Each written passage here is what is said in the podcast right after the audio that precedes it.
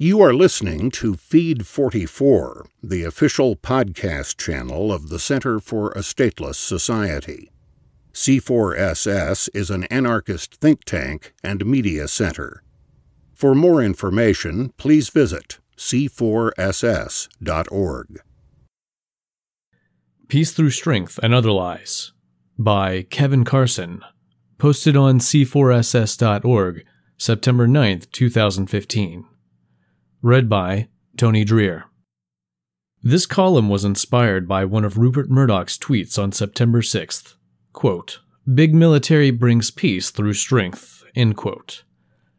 A cliched tweet by Murdoch isn't what most people would consider a news hook, but it's just the latest expression, caveman syntax perhaps included, of an insidious idea that anyone born in the United States has probably absorbed subliminally since they were old enough to talk and the more I think about that wretched little maxim, the angrier I get.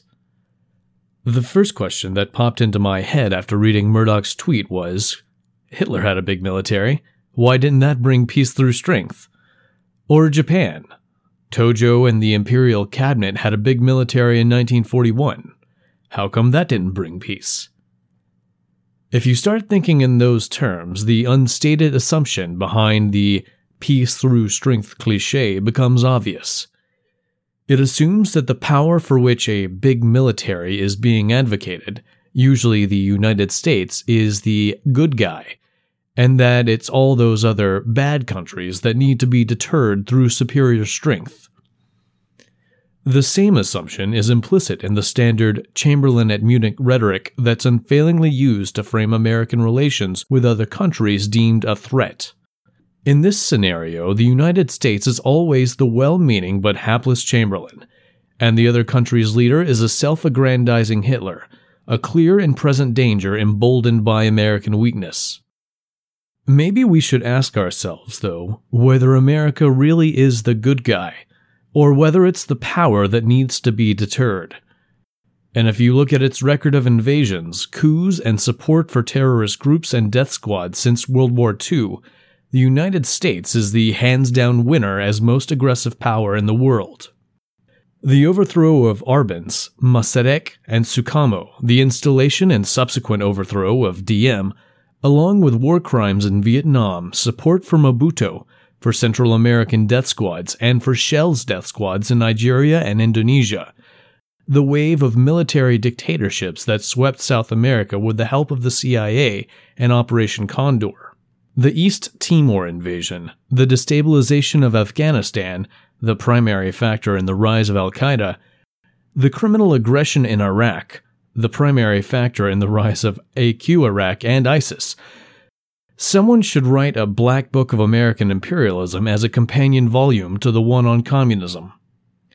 In fact, if we take it back to the end of World War II, a central policy of the US and Britain was to remove communist and other left wing anti fascist resistance movements from their gains on the ground in the European and Pacific theaters, and install provisional governments headed by former Axis collaborators.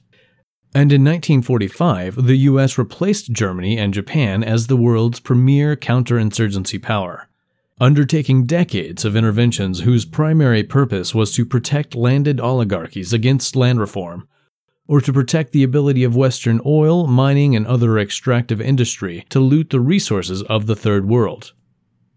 So it only stands to reason that most of the rest of the world sees the United States as the Hitler in today's Munich scenario, and recognizes a crying need to deter it from further aggression. But the United States has a name for countries that try to develop the military capability to deter American attack threats. You've been listening to Feed 44, the official podcast channel of the Center for a Stateless Society. C4SS is an anarchist think tank and media center. For more information, please visit c4ss.org.